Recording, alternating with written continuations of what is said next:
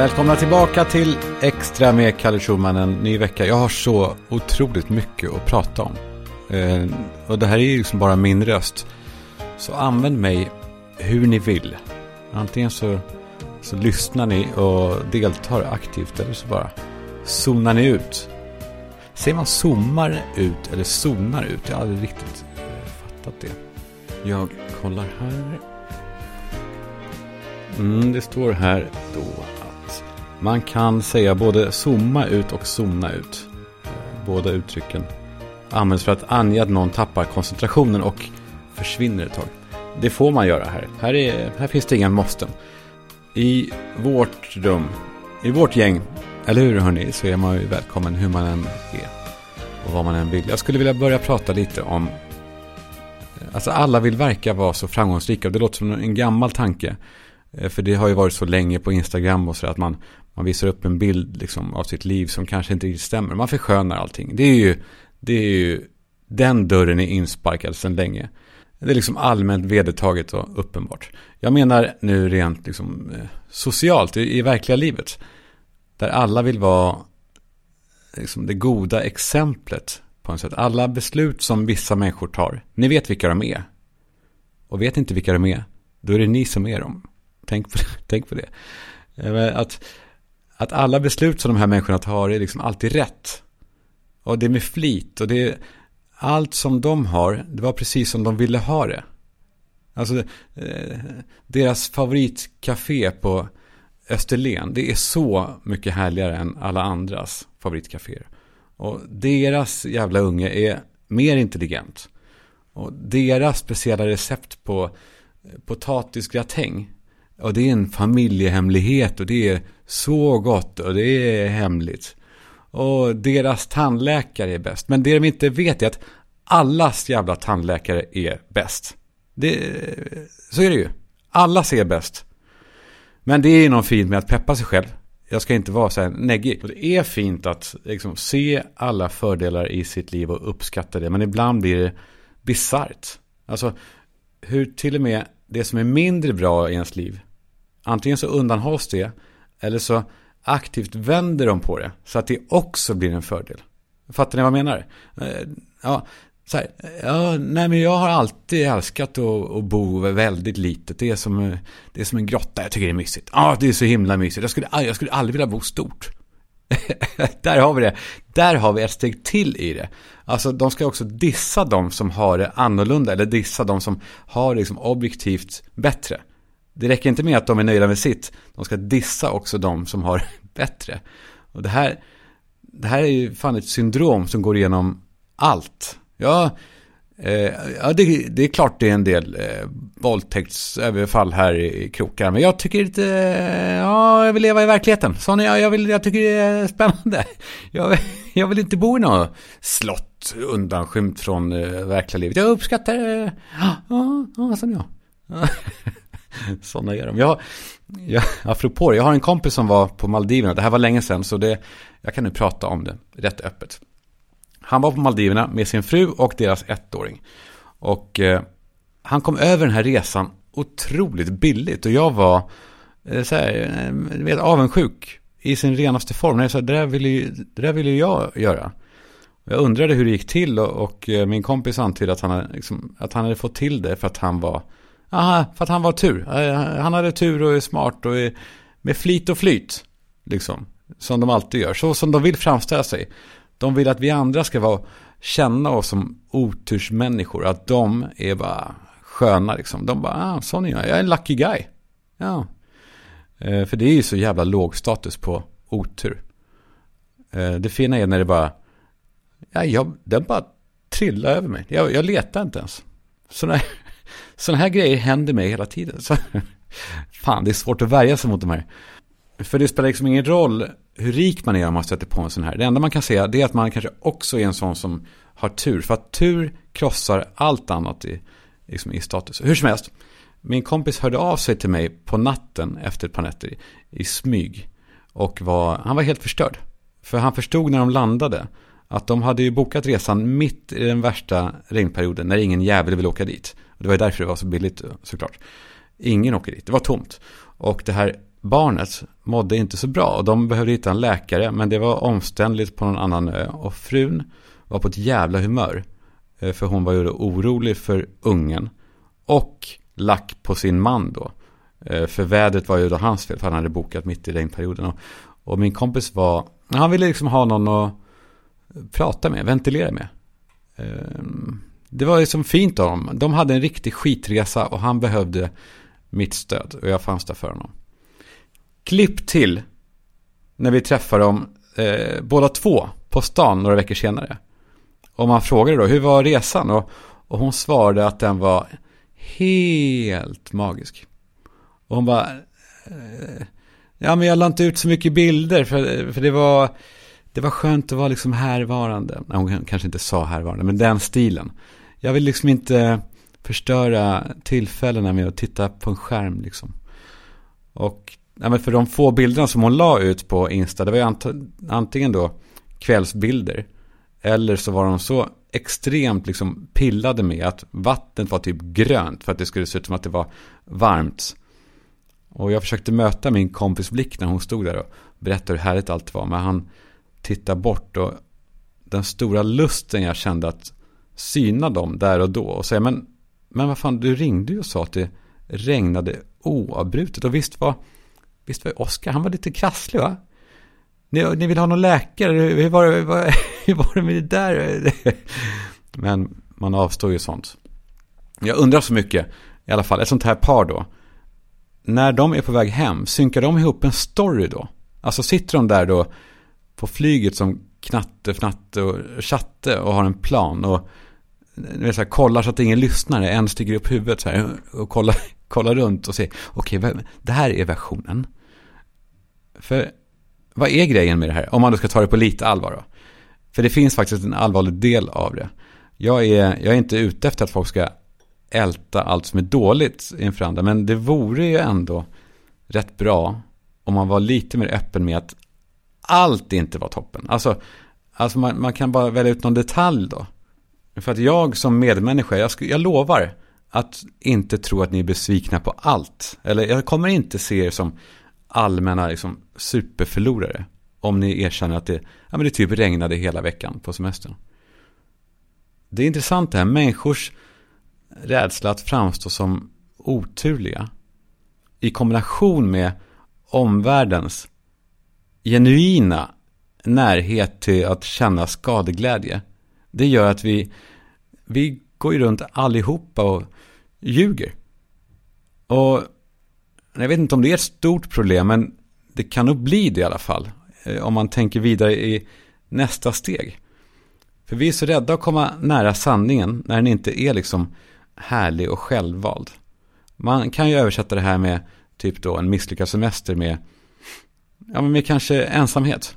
För det är ju ja, men det är lite samma sak. En av er som lyssnar på den här podden, det är så jävla härligt måste jag säga, när ni hör av er och skriver vad ni tänker på. Det är fantastiskt att läsa. Hur som helst, han skrev till mig om den här skammen att känna ensamhet. Och kanske ännu mer skammen att bli betraktad som ensam, att framstå som ensam. För det är ju lite samma sak som den här resan. Antingen så ljuger man eller så säger man ingenting. Och för den som berättar att han faktiskt är lite ensam, den som faktiskt gör det, han begår ju liksom socialt självmord och blir ännu mer ensam. Vad liksom orsaken än är. Jag tänker att den här känslan av ensamhet, eller, eller faktisk ensamhet, inte bara känslan då, den drabbar ju inte bara folk med ångest eller depression eller, eller något sånt som gör att man liksom drar sig undan. De kanske vill dra sig undan, men det gör inte känslan av ensamhet lättare att leva med.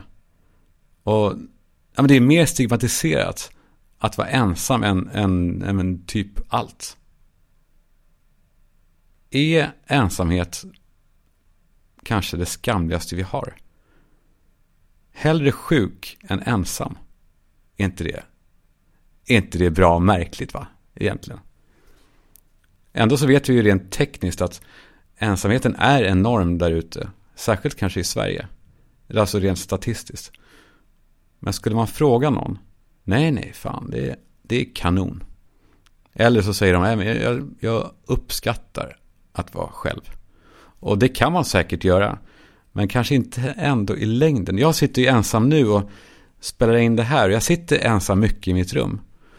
Och eh, nej, ibland går det liksom... Eh, fan, nu kommer en skam rullande när jag säger de här orden. Jag känner mig superensam då och då. Och... Eh, ja, det gör jag. jag. Jag tänkte... Jag har inget smart att säga. Det gör jag. Och då har jag ändå liksom... många runt mig. Mm. Nu ska vi ta oss vidare från det här då. Nej, men jag, jag, jag ska inte säga att jag tröstar mig mer. Men jag vet att vi är många som, eller kanske alla då, känner sig ensamma då och då. Men jag tänker att kan vi inte från och med nu lova varandra att erkänna lite av de små felen. Och... att vi kanske allihopa kan skruva ner vår liksom termostat för skadeglädje lite grann. Och inte se på dem som åker på någonting oturligt som, som losers. Jag menar inte att alla ska gå runt och klaga på allt. Men, men otur smittar inte. Inte ensamhet heller. Så låt oss avdramatisera otur och ensamhet. Låt oss se på de grejerna som, som eh, troll som får ljus på sig. Om vi är öppna med det, om vi kastar ljus på det, så kanske inte försvinner, men det blir mindre. Christian Fricke, ja ni vet, vdn på Boka Direkt, han hörde av sig med en helt sann anekdot som han tyckte att jag skulle tänka på och komma på en koppling till Boka Direkt med.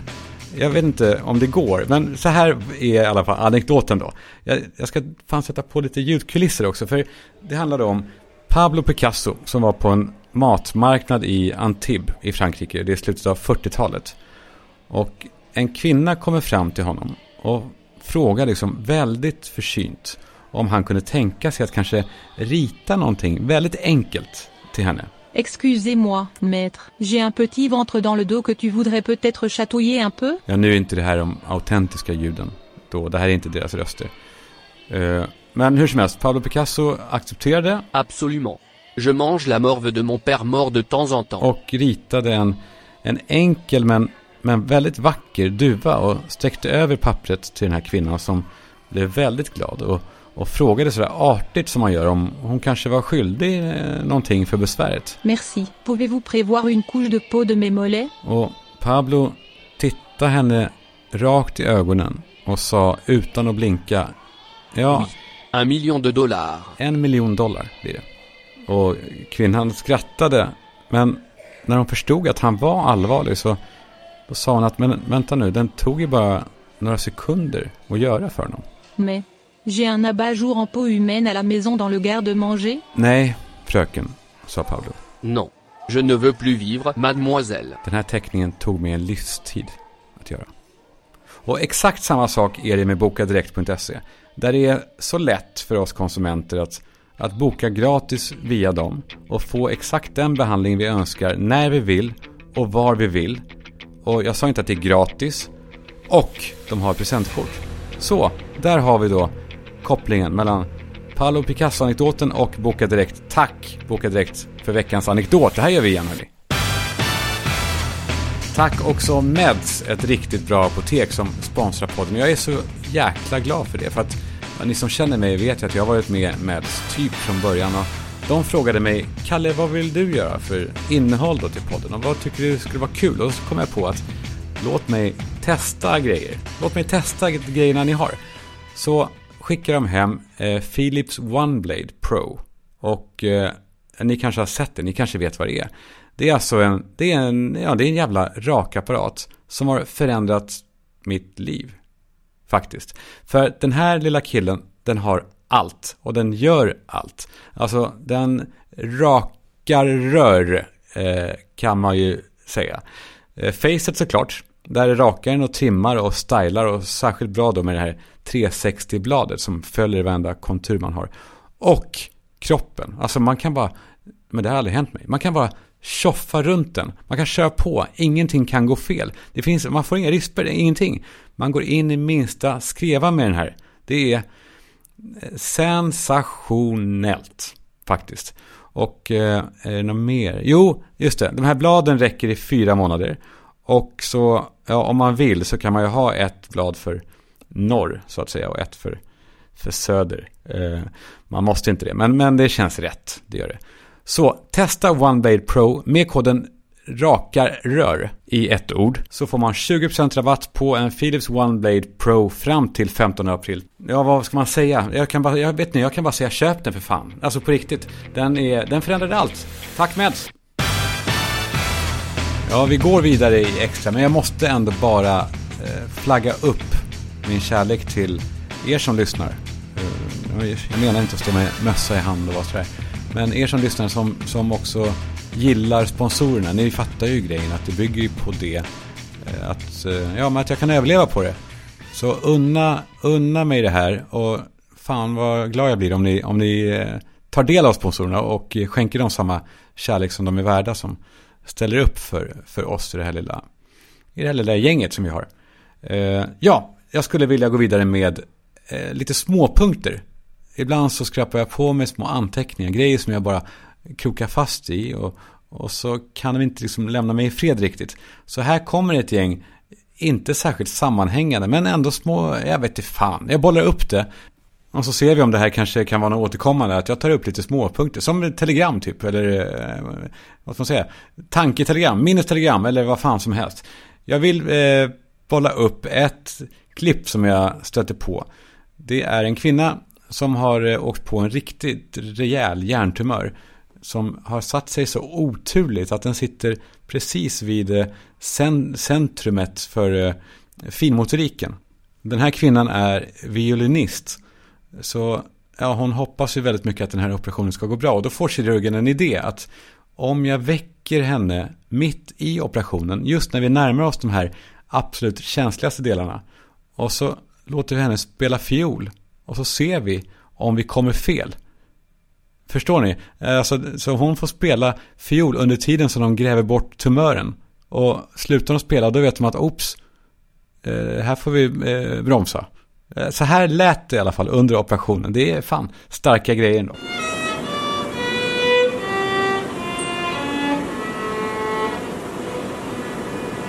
Här ligger hon alltså med hela huvudet öppnat. Hjärnan ligger bar. Och läkarna står med skalpeller inne i hennes hjärna och hon spelar, spelar fiol. Och samma sak hände i Sydafrika där en gitarrälskare skulle opereras för ungefär samma sak. Det lät så här.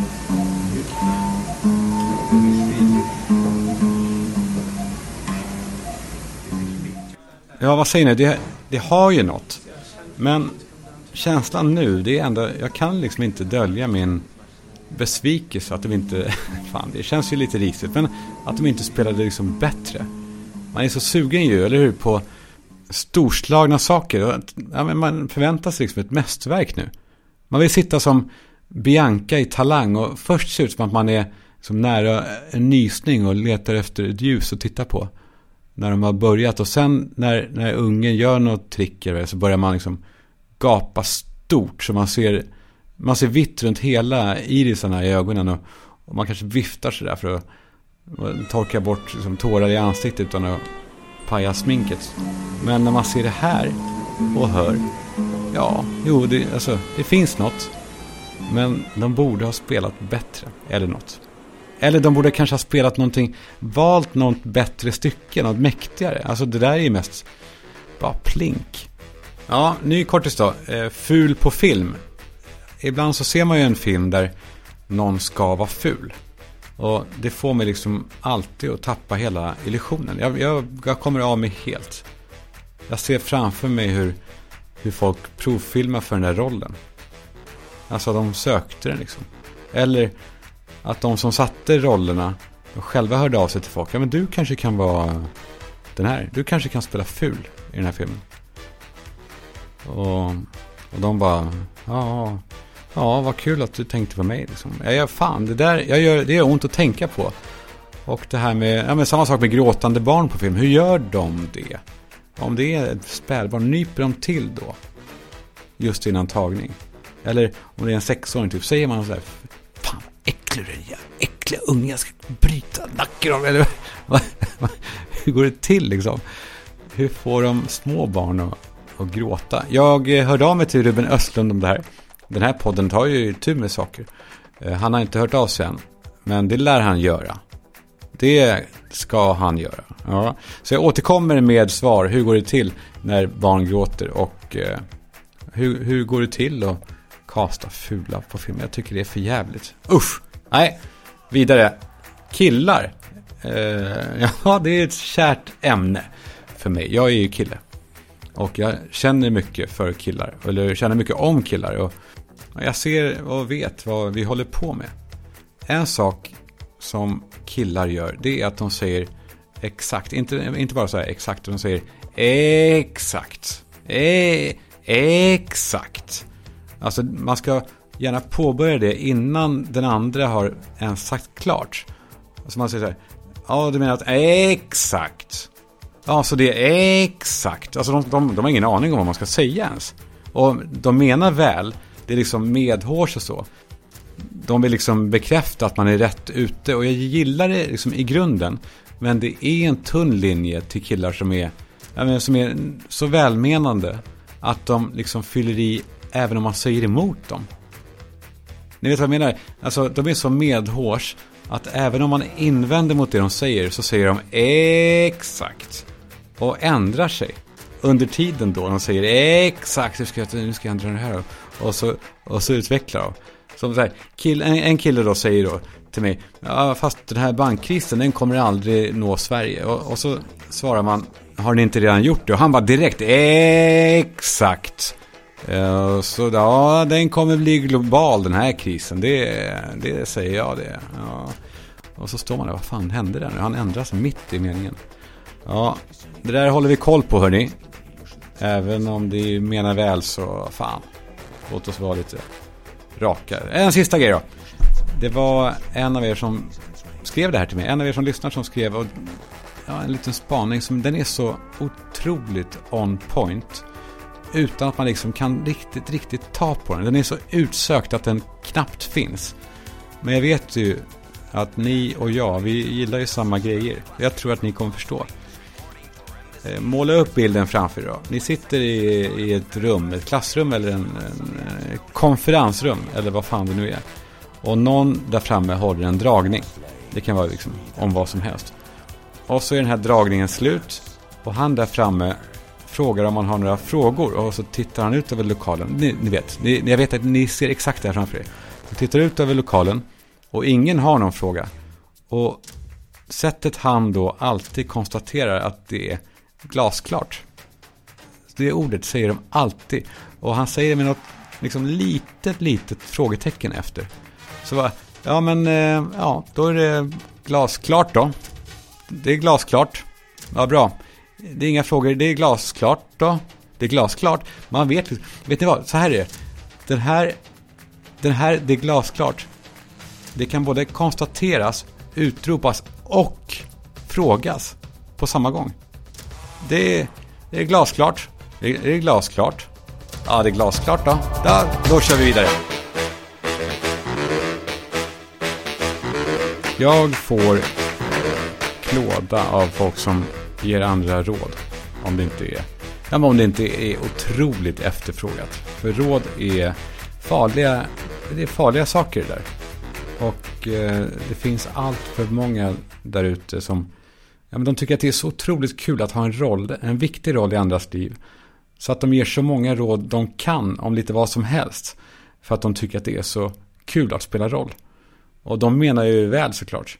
Eh, problemet är bara att vissa av de här välmenande liksom peppsanningarna, de gäller ju liksom inte alla.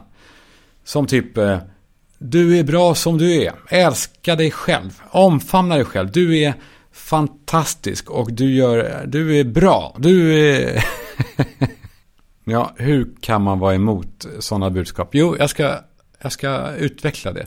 För att det där, att du är bra som du är och sånt där, det stämmer ju för vissa. Alltså, de behöver höra det, menar jag.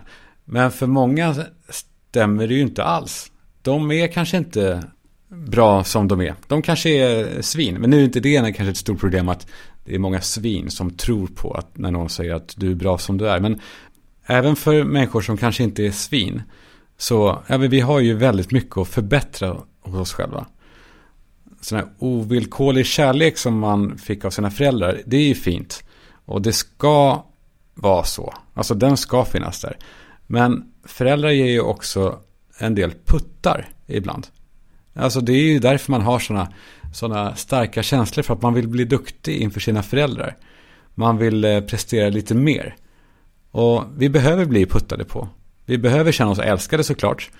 Men vi behöver också känna att det förväntas mer av oss än det vi gör. Och ja, men om jag då underlevererar i stort, då är det ju väldigt bekvämt för mig att höra att, att jag duger som jag är. Men, men fan, jag tror att det är en otjänst ändå att säga det. Och att, att vara tyst om att fan, du är egentligen mycket mer kapabel än så här. Man kan väl säga det på olika sätt då. Jag har själv underlevererat på så många sätt de senaste liksom, tjugo till tjugofem åren. Och jag har liksom aldrig fått en riktig knäpp på näsan där någon har sagt så här, nej du Kalle, det här duger inte. Skärp dig. Istället har jag liksom ursäktats på liksom, alla möjliga sätt. Och jag har inte ens bett om ursäkt. Och det har inneburit att min liksom, underleverans, den har kunnat fortsätta. För att jag har inte varit dålig nog för att det ska bli helt fel och för att jag ska få sparken. Men jag har levererat långt under det som jag egentligen liksom är kapabel till. Och där tror jag inte att jag är ensam. Så nu idag så sitter jag här och liksom jag känner mig, men jag har, jag har inte gjort mitt bästa. För att ingen har pressat mig. Ingen har liksom förväntat sig mer heller av mig för att de har förståelse. Och alltså det är klart att det beror ju på, det är speciellt kanske med, med någon i mitt eh, yrke liksom, i kreativ bransch, åh oh, oh, jag är kreatör och de, de är sådana. Jag, jag spyr på det, jag, man ska inte säga att man spyr på saker, men den här synen på, i alla fall på mig, att jag får hållas, jag, är, jag avskyr den. Jag, eh, jag borde inte ha blivit duttad med så länge som jag blev, för att det har gått en otrolig massa tid i onödan. Jag menar inte såklart att det, att det är folks fel eh, runt mig eller som jag har jobbat med som har låtit mig liksom underleverera. Eh, och grejen, de har ju jag vet fan, de har ju varit nöjda ändå. Men jag hade verkligen behövt ha kvar mamma och pappa faktiskt. Som, eh, ja, men jag hade behövt ha kvar dem för att känna att det förväntades mer av mig. Och jag brukar alltid säga jag brukar alltid säga jag brukar alltid säga nej men jag brukar jag brukar faktiskt alltid säga att mitt bästa råd är att aldrig lyssna på någon som vill ge ett råd, men jag har ett undantag.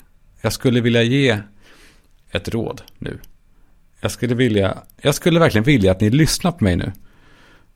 Så från mannen som aldrig ger någon människa ett råd, så kommer det här ett råd som Ja, men som kopplar an till det här med att man duger som man är, fast, fast det omvända då. Det handlar om nej men, drömmar.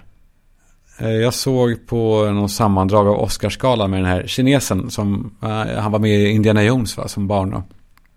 Så nu fick han i vuxen ålder en Oscar och han stod på scen och var, han var så glad. Han var så otroligt glad och ville dela med sig av, av den här glädjen. En, en fattig kinesisk pojke som tog sig hela vägen till en Oscarsstatyett. Dreams are something you have to believe in. I almost gave up on mine. To all of you out there, please keep your dreams alive. Och ändå när han stod där uppe så jag kände ingenting. Alltså det blev inte den här det här det här motivational speech som som jag hade förväntat mig. Jag kände mig inte träffad överhuvudtaget. Jag var jätteglad för hans skull. Men när han tog sin lycka och vände den till oss och sa det här typ då. Så han sa inte det ordagrant. Han är också kines. Men eh, han sa då eh, att det här kan ni också göra. Och jag bara blev kallare och kallare. För han är ju knappast den första att, att uppmuntra oss människor att följa våra drömmar. Jag, jag googlade just där follow your dreams och sånt. Och, alltså som alla skriker om att man, om att man inte bara ska liksom gå efter sina drömmar, att man, man måste. Det är inget, det är, finns inget alternativ. Det är ett jävla krav. För annars, om man inte följer sina drömmar, då är man, då är man ingenting. Då är man, då är man en liten lort. Och ja, man ska göra allt för att nå sina drömmars mål. Och när jag tänker på det så är det ju, det är ju faktiskt att också förkasta sitt liksom nuvarande liv. Jag tror inte att alla, alla de här miljonerna människor, miljarder människor som nås av det här follow your dream-budskapet. Jag, jag tror inte att de är liksom olyckliga om de inte följer de här drömmarna. Nu menar jag ju inte att man inte ska, att man, att man inte får följa sina drömmar. Det får man ju. Men de här människorna, de blir ju olyckliga om man hela tiden säger åt dem att det du har nu är inte bra. Man tror ju på det till slut. Det finns så många såna här gåshudsklipp där ute som säger samma sak. Och jag började klippa ihop ett gäng och skulle göra en sån här kavalkad. En, vad heter det på porrspråk? Compilation av eh, Follow Your Dreams.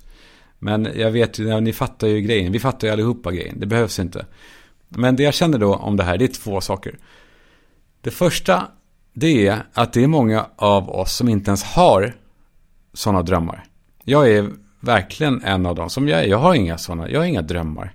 Jag skulle älska att ha drömmar, men, men hålla på att säga till mig, ge aldrig upp din dröm, ge aldrig, ge aldrig upp, you never give up on your dream, dude, what you dream of, never give up. Oh, det, är som att, det är som att berätta för en blind hur vacker, hur vacker solnedgången är. Det är som bara, du vet du vad du missar, vet du hur vackert det här är, du, och du ser ingenting. Man bara skriker om hur jävla vacker det är. Och blindbocken, han fattar att det är, ja, det är säkert fint. Och bara skriker igen. Det är vackert, det är, det gör så ont, så vackert är det. Och jag är kanske, men jag är kanske lite aspig, säger man aspig. Får man göra det, det är, utan att nedvärdera någon. Men jag, jag kan liksom inte tänka något. Jag blir bokstavlig i det. Jag tänker att en dröm är en dröm för, för att det är en dröm. Alltså, en plan har jag lättare att liksom förhålla mig till. Och ett mål, kanske. Eller kanske en förhoppning, även om det också är lite så här luddigt. Och, ja, men det låter då som att det är, det är saker som bara råkar ske. Utan att man har liksom strävat efter det. Jag tror att många människors stora problem, alltså, det är att de inte har en dröm. Eller de har inte ens ett mål. Och de som kanske har en dröm, som de då jagar, det, de, de tycker ju alltså inte om det livet de har med de människorna som är i det. De har bara något de vill bort från. Och det gör mig ledsen på något sätt. Jag, jag, jag förstår om man kan ha olika, om man kan ha, jag vet inte om jag uttrycker mig bra nog i det. Ja, det är klart att det är bra att följa sina drömmar, och särskilt om man är jätteutsatt och verkligen lever ett riktigt skitliv, då ska man ju verkligen göra allt också. Men då handlar det inte om drömmar utan om strävan, va? Så det handlar inte om att man ska bliva vid sin läst och ge upp och, och gilla läget. Det är inte det jag menar. Särskilt inte om läget är liksom i röva. Men drömmar är liksom, det är något annat. Men så också tänka på de som känner sig träffade av sådana där, sådana där tal. Sådana som kanske då verkligen har en dröm. Kanske eh, slå igenom i, i L A eller vad det kan vara. Det är ju inte så heller då, om vi ska vara ärliga. Det är inte så att den som, den som gjorde det, som, den som slog igenom i L A är en gladare människa. Som sitter liksom och andas ut där och bara, åh oh, gud, jag gjorde det. Jag, jag uppfyllde drömmen, nu är jag klar. Kanske till och med att han eller hon känner lite tvärtom. Kanske att han eller hon känner typ så här, ja, now, now what? Now what? På eh, svengelska. Det här jagandet efter den här drömmen, ja, det gör ju att vi tittar på oss själva och, ja, och på vår omgivning och betraktar det som inte är bra nog. det som vi vill byta ut. Och vad gör det då med, med en människa? Och vad gör det med den här människans omgivning? Att den ser ju den här människan vantrivas med allt. Så liksom, men återigen, jag menar inte att man inte ska sträva mot det man vill. Alltså det kan handla om att flytta till en större lägenhet eller, eller, eller att man jobbar på att få ett barn. Men man ska inte tro att man blir liksom en allmänt lyckligare människa där framme. Det är inte så. Jag vågar fan, jag vågar fan säga det. För det får oss bara gå runt och vara missnöjda. Och det är, det är så jävla otacksamt. Det är, nej, det är det. Jag har ju själv uppfyllt en massa saker av det som, nej men det som jag ville. Men är ju mer vilsen än någonsin. Och det gäller ju många av oss. Man, är inte, man blir aldrig klar. Man blir aldrig färdig. Det är ju... Är ju ja, det är en... Livet är en, finns inga mål. Det finns bara... Det är en sträcka, vad är det man säger? Nej, men vi vet ju inte. Jag har ingen aning om fortfarande vad jag ska, vad jag ska bli. Jag känner mig fortfarande som ett barn som håller på att fundera på vad jag ska bli när jag blir stor. Men om man mår piss och tror att man skulle må kanon om den här drömmen man har. Eller, eller skit i drömmen. Om man... Om man når det målet som man har, så glöm det. Man, man når ju inga mål om man mår piss. Du måste sluta må piss först, tror jag. Alltså ta tag i det. Och sen kan man försöka nå det här målet. Grejen är bara, det är min erfarenhet i alla fall, att när man då inte mår piss längre, man är klar med det för att kunna ta sig till målet, då är det målet inte lika viktigt längre. Det får mindre betydelse då. Lyckan ligger ju inte där i målet utan i nuet. Nu låter jag otroligt lik någon av de här motivational speeches. Men det är inte meningen. Tvärtom. Så det handlar alltså om att inte, jag menar inte, inte gilla allt i sitt liv som en lallande idiot och sitta och liksom lukta på blommorna och vara, vara liksom frälst och, och säga att man är blessed och sådär. Man kan, man känner både och om man är äkta. Det är det som är grejen. Och det kommer alltid vara så. Vissa dagar är man tillfreds med allt och andra dagar så vill man förändra allt. Och den där balansen, jag tror att den är meningen. Det ska inte vara så att man känner samma sak varje dag.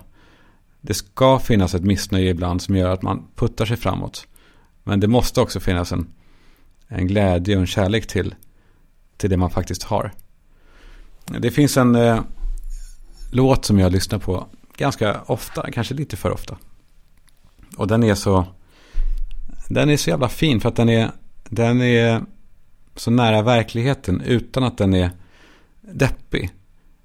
För att det är ju det som är skadat i vår samtid, att, att det som är verkligt kopplas ihop med det som är deppigt. Och det som är där fjärran, de här drömmarna, det där det händer, det där färgerna finns och lyckan. Den här låten, den vågar vara verklig och drömma. Och det är inte, det är inget sprakande, men det är heller inte deppigt. Den här låten är som en människa som drömmer utan att det är orimligt. Den har, den har rimliga drömmar. Och den gör det lill, lilla liksom i livet till det stora. Den är liksom, vad är motsvarigheten till devalvera? Den reva, revalverar drömmen. Den gör drömmen rimlig igen. Den är, den är här och nu. Och eh, där och sen också. Som ni och jag är. Vi kanske kan spela oss ut med den här låten. Och tänka på att, eh, att vi är taskiga mot allt det fantastiska som vi har nu. Om vi hela tiden stirrar på det som vi vill ha sen. Jag kunde höra våra skratt. När vi var gamla röktes bliff på våran uteplats. Italien, tomater från vår trädgård. Jag kunde höra barnen springa där i trappen. Vi är trötta, men vi är glada. Jävla unga, men de är våra. Fan vad fina. Ska de inte sova snart?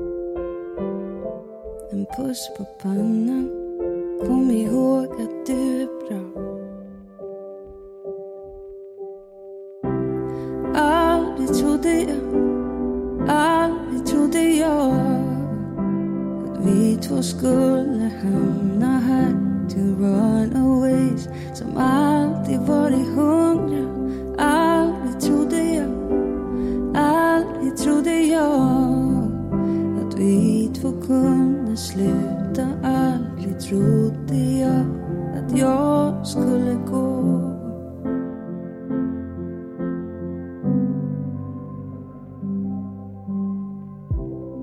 Vi skulle hängt med släkt i Finland. De kör rally, är poeter. Vi teatern, dagdramatiskt.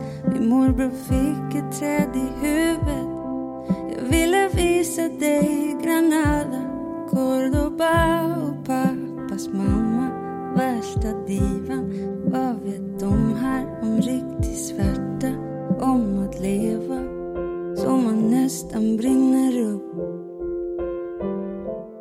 Mitt i natten ska vi inte sova nu. Aldrig trodde jag, aldrig trodde jag vi två skulle hamna här. Two runaways som alltid varit hundra.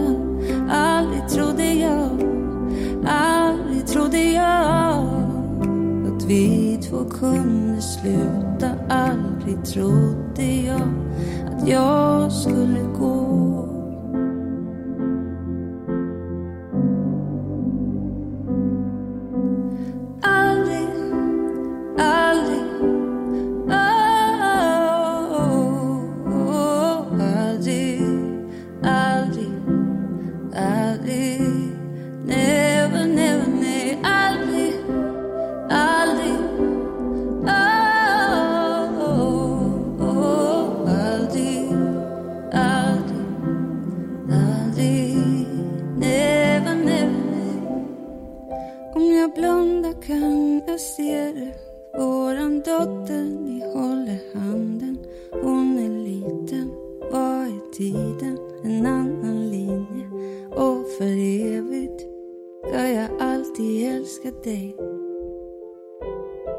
För att jag vill det ska jag alltid älska dig.